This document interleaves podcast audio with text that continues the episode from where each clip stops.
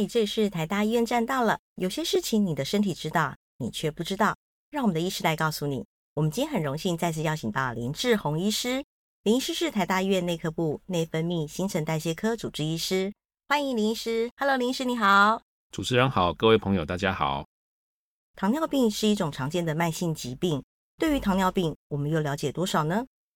近年来有听说一个糖尿病前期的医学术语，是不是可以利用这个前期啊，这个黄金时间来加以预防，改善糖尿病？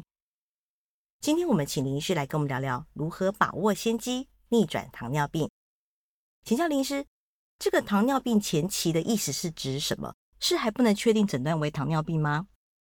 所谓的糖尿病前期，它其实是血糖介于正常跟糖尿病之间的一个过渡的状态。嗯。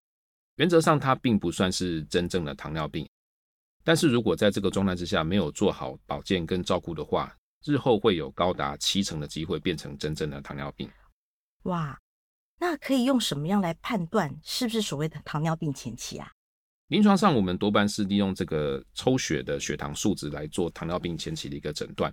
嗯哼，一个是说我们做空腹血糖的测量，空腹血糖是指。在八个小时进食之后所测量出来的一个血糖值，当他的空腹血糖异常，嗯，那这种情况它是属于糖尿病前期的一种情况。是。第二种方法是做葡萄糖耐受测试，做法是把七十五公克的葡萄糖溶在两百五十到三百 CC 的水里面，在五分钟之内喝完。嗯，在喝完之后的两个小时做血糖的测量，那葡萄糖耐受不良，这也是糖尿病前期的一种情形。是。另外，我们在临床上常常会做一个血糖相关测验的数值，叫做糖化血红素 （HbA1c），是它代表两到三个月的一个血糖平均值。嗯哼，假设它的测量出来的数值是接在五点七到六点四之间的话呢，它也是属于糖尿病前期的一个血糖异常的情形。是，医师，你刚有提到是说，有些我们在健康检查比较常见抽饭前血糖跟 HbA1c。反而葡萄糖耐受测试是不常见的。那饭前血糖跟 HbA1c 糖化血色素的数值，这两个检查就可以足够判断为糖尿病前期了吗？一般来讲的话，其实做这个血糖异常的诊断会需要重复的检测，或者是不同数值之间互相去比对来确认。那像主持人所提到的，如果今天我们做了空腹血糖跟糖化血红素的检验，假设空腹血糖跟糖化血红素都是有偏高异常的话，那诊断上比较会没有问题，是。但是如果假设只有其中一个是异常的哈，比如说像是空腹血糖偏高，但是糖化血红素正常，或者是反过来空腹血糖正常，但是糖化血红素偏高的话，那有的时候就必须要再做重复的检测来做确定了。嗯，至于这个葡萄糖耐受测试，确实因为它在执行上是比较麻烦的，哦，所以说临床上我们现在用的比较少。但是其实它还是有它的必要的角色来做一个使用，这样子。哎，是。那哪些人是需要特别留意，可能会有糖尿病前期的风险啊？呃，代谢的问题哈，其实往往反映出来是一个人的生活的情况。日常生活中，如果是缺乏运动，乃至于说是有肥胖问题的哈，体重 BMI 是在二十四以上，或者是有腰部肥胖的情形，嗯哼，那男性的腰围在九十公分以上。女性的腰围在八十公分以上，其实都是属于糖尿病前期的高风险群。是，另外还有一些特别的情况也是要注意的哈。一个是所谓的遗传性的体质，假设说我们的一等亲哈，就是爸爸妈妈本身是有糖尿病的话，可能要注意这个遗传性的一些因素的影响。嗯，或者是说我们本身其实已经有一些其他的代谢性疾病的问题，像是高血压、哦高血脂、心血管疾病的问题。这些疾病，它们背后的这个致病机转跟风险因子，往往跟血糖异常都是共通的哦。所以说这些状况之下，我们也要注意是不是有所谓的血糖异常的状况。是。那怀孕期间，如果说妇女曾经有被诊断出妊娠性糖尿病的问题呢，在日后产生所谓的血糖异常的风险也是会比较高。嗯。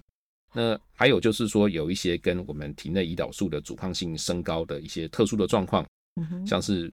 多囊性卵巢症候群哦，那或者是有的时候会看到所谓的黑色棘皮症等等。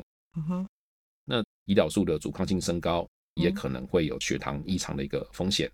还有最后一个呢，就是说有的时候我们在控制其他疾病的时候，必须要服用一些可能会影响到血糖的药物。那比如说像是皮质类固醇啊，哦，某些治疗失觉失调症的药物啊，或者是做了器官移植，有的时候需要吃一些抗排斥的药物，嗯，那这些也会有时候造成这个血糖异常的风险升高。嗯，所以像林医师，你刚才提到说，这些都是有可能会造成糖尿病前期的风险，有这些疾病可能的部分，我们就要特别注意抽血的一个数值，还有 HbA1。是的。好，那我们常听到说糖尿病哦的症状会有三多一少，就是吃得多、喝得多、尿得多、体重减少。那糖尿病前期会有哪些症状？我们可以怎么去发现呢？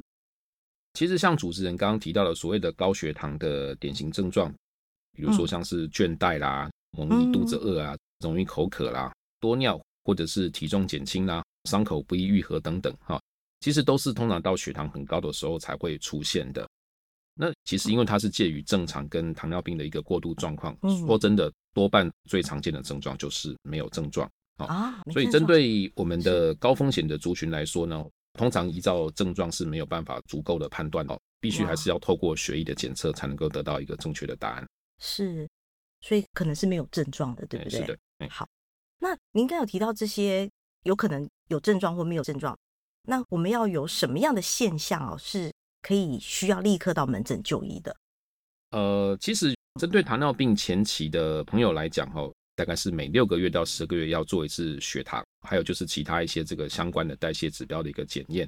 但是假设如果是原本没有症状，突然出现了一些我们刚刚提到这些高血糖典型的症状，像是三多一少啦，哦，伤口不易愈合啊，疲倦等等，哈，那有可能是代表说，因为某些原因让原本还算平稳的血糖突然有一些稳定的一个状况出现，那这个时候可能就要赶快去找医师做进一步的确认，看是不是有需要做特别的一个处理。是，所以原本是都很正常的，突然间，哎，没有刻意减肥之下，体重减少，或突然间会有一个疲倦的情况，然后会有说，哎，突然间口渴、尿多或吃多喝多这个情况，我们就是要马上去看医生的意思喽。哎，是的，就是要确认血糖是不是有因为某些特殊原因而突然的恶化。是，那糖尿病前期是需要吃药吗？吃了药以后会不会就回不去了？就确定是糖尿病了？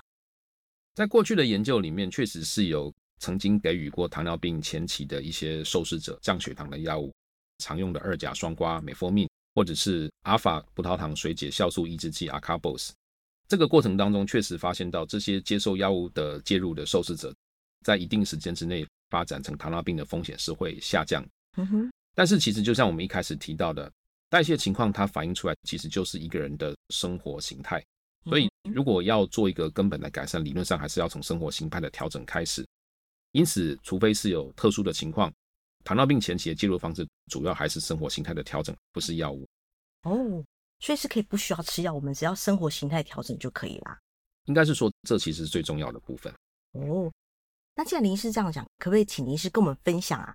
既然糖尿病前期利用生活形态是可以有机会恢复的，那在日常生活中可以透过什么样的小撇步，让我们逆转糖尿病呢？好的，那这个大概可以分为几个部分哈。第一个当然就是健康饮食要吃的健康，比如说大家可能都听过像是地中海的饮食，或者是得蔬饮食，以新鲜的蔬菜水果、哈全谷类、坚果和豆类作为基底，好，那尽量使用植物油作为烹调的用油，是多吃鱼类海鲜，那少吃一些红肉、动物的油脂跟加工食品，避免摄取太多的盐跟糖。是第二个很重要的其实就是运动，运动。原则上每个礼拜建议要有一百五十分钟的中等强度运动。嗯哼，中等强度的运动其实指的就是说，在做这个运动十分钟以上的时候呢，啊还是可以顺畅的跟别人对话，但是没有办法气顺到说可以唱歌的地步啊。呼吸跟心跳的速度会稍微的加快，也会有一些出汗的情况。那像是快走啦、骑脚踏车啊、打羽毛球啊、打桌球等等，那都可以算是这个中等强度的运动。是。那第三点的话呢，肥胖问题、体重的控制，假设我们可以透过持续的饮食跟运动控制，哦，让体重下降到原本的百分之五到百分之十，不仅可以降低之后血糖异常导致到这个糖尿病前期的一个风险，嗯哼，对于其他的一些代谢疾病，像是脂肪肝啦、高血压啦、高血脂等等，都能够有所帮助。是，那如果假设林医师我已经确定是有可能是糖尿病前期的风险。我的运动量有需要比正常量再增加吗？那饮食有需要再更严格的控制吗？当然，其实如果我们介入的程度越积极的话，风险是可以更进一步的下降。但是有一个重要的问题，就是在于说，其实这些事情都是要持之以恒。好，如果说是太过于严格的饮食或者是运动的一个调理，或许在短时间之内可以看到一些成效，但是多半是没有办法持久。如果说真的因为过度的运动而导致运动伤害的话，哦，那反而可能会对这个运动计划有一些妨碍。嗯，所以还是一般照平常正常的运动就可以了嘛。重点是要持之以恒，哦，要持之以恒是重点。好，那像手摇饮，你知道最近工作又累啊，就一定要来个手摇饮，就我可以喝无糖的吗？呃，我觉得其实这就是一个所谓的生活的行为的模式啦，健康的生活形态，理论上应该是尽量避免手摇饮啦。啊、嗯，但是人生总是要有一些趣味的，好，所以我想我们凡事都是要克制，不要过度，那应该这样就可以了。哦、所以适当的就可以了。当然，手摇饮里面除了说加糖以外，可能还要加入一些其他的，比如像是珍珠啦、椰果等等，哦，这些东西其实里面可能有一些额外的糖分，好，所以尽量还是不要过度啦。不要过度是最重要的，还有持之以恒，对不对？对的，嗯，好，谢谢林医师来让我们了解，原来啊，调整生活的形态，持之以恒，良好的饮食控制，有效规律的运动，都是可以逆转糖尿病的机会哦。再次感谢林医师，好，谢谢大家，谢谢。如果这些小资讯对你有帮助，欢迎订阅我们的频道，也可以分享给身边关心健康的朋友们。